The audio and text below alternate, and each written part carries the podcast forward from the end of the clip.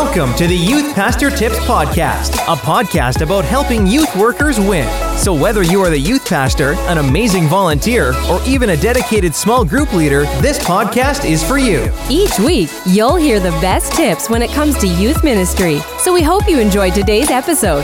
And here's your host, Anthony Vargas. What is up, everybody? Welcome back to the Youth Pastor Tips Podcast. This is episode five, and I hope you're ready for another great time together. Um, I just want to start off by saying thank you, thank you, thank you so much for all the love that I've received from the launch of Youth Pastor Tips podcast. It's only been a week, guys, and honestly, I'm overwhelmed. The ratings and reviews have been incredible. Um, I've just felt so blessed from all the kind texts, the emails, the DMs, the shares on Facebook and Instagram. Um, I love that people were genuinely encouraged and equipped to do what they do best, and that's reaching other students.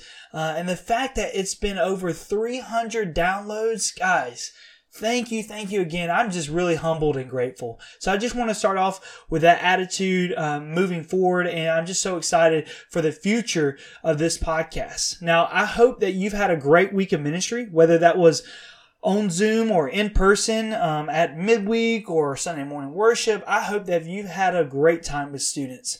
And I know for us, we're gearing up and preparing for our huge Freedom Weekend, which is our annual D Now. Um, but we're not doing host homes this year. We're moving toward this fun conference style feel.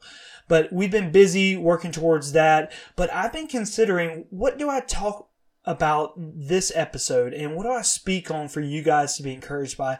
And I've been thinking on this idea of a healthy youth ministry. So for the next few moments, and that's really what it is, just a few moments, I just want to share with you four tips to begin striving for a healthy youth ministry. And starting with this, tip number one is to share your influence in leadership.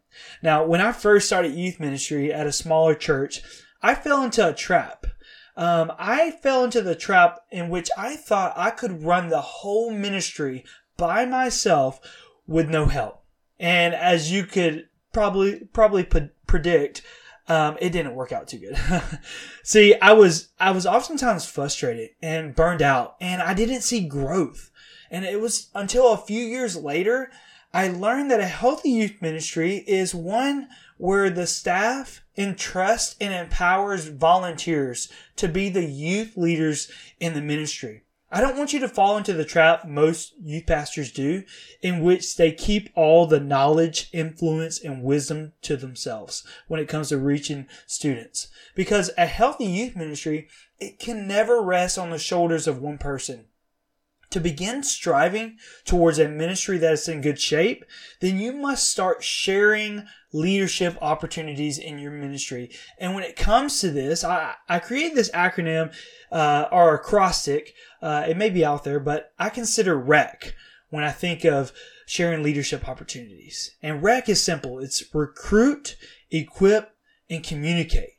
Now you need to be recruiting year round adults to come play a vital part in the ministry you lead. You need to cast vision to them on how they can be a part of impacting someone's eternity. You need to clearly list a set of expectations when you talk to them. Ask adults who are currently in your ministry right now if they know people who would be willing to help out. Ask students even. Hey, who is someone you would want to come lead your small group or even just see around serving in this ministry? Then, when you have the adults, after you ask them to come be a part, you need to begin equipping them. Consider having two training sessions a year. Let it be a time where you equip them to lead a fruitful small group time. Let it be a time where you tell them what a win is in the context of your ministry. Let it be a time where you're just sharing statistics uh, with what students are going through in today's culture and what they're struggling with in today's world. When you equip leaders, whether it's over a cup of coffee or an organized event, you can help them do what you do and maybe even better. Because I know this one youth pastor can make a difference, but 10 youth pastors, they can impact a culture. So equipped Equip adults to do what you do That way you can have multiple youth pastors in your ministry. Lastly, you want to communicate with them. Communicate with your leaders as much as you can. And this shows that you consider them to be important as they lead students too. You want to, you want to show them that they're important and that you want to keep them in the loop know what's going on so that when they're gathering weekly, they feel like they're actually leading in the youth ministry. So make sure you're, you're sending those weekly emails, those text messages, making the phone calls you need in order to communicate well. Because I know this, to have a healthy youth ministry, you must begin sharing your influence and leadership with others. So that's tip number one.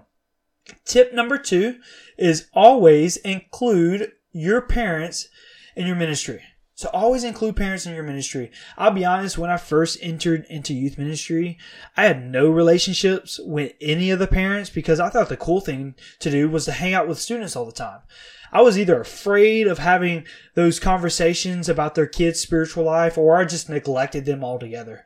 And it wasn't until a few years later I started to understand how valuable the relationships with parents really are. Now I make sure every time I introduce, I'm introduced to a new student that I make it a priority to immediately get to know the parent. Now, why is that, you may ask? Because I know that they play a crucial role in the ministry with students. Student ministry is family ministry, and it's ministry to families that focus primarily on the students, yes, but they include parents as well. And as youth pastors, parents should have a relationship of trust with us because we should be backing them and encouraging them with their teaching uh, their child in the home as it relates to the discipleship of their children because the parents are the primary discipler of their child. As a youth pastor, we have the privilege of affirming that discipleship that's happening in the home by the parents. So when we include parents in our ministry, we can then, you know, triangulate and survey the struggles that are happening in the home and address those struggles by the teaching of God's word in our ministry. We'll never know what happens behind the deadbolt, but thankfully, if we have that trust with the parent, then we'll start to understand the life of that student we're ministering to. So make sure you get to know the parents in your ministry by having parent meetings, you know, going to cups of coffee with them, casting that vision uh, of the purpose and the mission of your church. So whatever that looks like, just make sure you include them because you never want the gossip and the rumor to be amongst your parents. Do you know the youth pastor's name? they shouldn't be asking that. And if you're a small group leader or volunteer, same goes for you. The parents should not be asking their student, what's the name of your small group leader? No, we need to be pre- preemptive, proactive, and uh, talking with our parents about who we are and what we're about because I know this. A healthy youth ministry is one that includes parents in every avenue when it comes to youth ministry. Now, tip number three is having students serving weekly. All right, this is a sign of a healthy youth ministry, and um, if we truly believe as youth pastors that that the students we shepherd are not the future church, but they are the church, then we should be giving them the opportunities to serve the church and exercise their spiritual gifts they've been given. Our student ministry, for instance, has seized this opportunity and we created a student leadership team.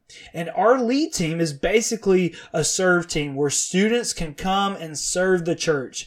And they can do so by being on different teams that best fit their spiritual gift they be given. And they can exercise that. Um, they have to you know, they go through a full process of filling out an application, having an interview with one of our staff, and then committing to serving the church and being there. And that's what a leader is, right? A leader is someone who serves. And that's one of the reasons our ministry is currently in a healthy season is because we have 40 plus students serving weekly. They get it. It's not a student pastor ministry. It's truly a student ministry where students are not only serving, but ministering to other students, whether it's welcoming new guests or teaching the Bible on Wednesday nights or even helping each other out. Listen, if you don't have students serving in your ministry, I would encourage you to start tomorrow by reaching out to students who are committed already to being there available weekly and just someone who you see potential in and just asking them, Would you be willing to play a crucial part when it comes to this youth ministry? If you're interested in what a student leadership team looks like in your context, be you know, I'm, feel free to reach out and we can chat more about how you can get one going from the ground up. And there's also some resources I know you'll find helpful and I can send those to you as well. But having a student leadership team, creating that opportunity for students to serve will be crucial in moving forward to a healthy youth ministry. All right, that's three tips. The last tip is this. Tip number four is having evangelism and discipleship be a priority. Okay. So these two things remain at the top when it comes to a healthy youth ministry. I mean, it's the proclamation of the gospel to students, inviting them to respond weekly, and then e- investing into a group of students. Those two things have been by far uh, one of the most imperative pieces of a healthy youth ministry. I, I just want to ask you something real quick. How many times does a new guest have to come to your youth group before they hear the gospel and know how to clearly respond to it? Is it every week? Is it every six weeks? Or at every quarterly event? You know, ask yourself that. How much does your ministry share the gospel? A healthy youth ministry is a ministry where your students know they can invite a friend, and without a doubt, that new friend will hear the gospel and have a chance to respond to it. Yet, it can't stop with evangelism, though, right? Discipleship must precede that. After a student responds to the good news and starts a relationship with Jesus, they must have someone willing to disciple them or teach them what it, what it now looks like to follow Jesus.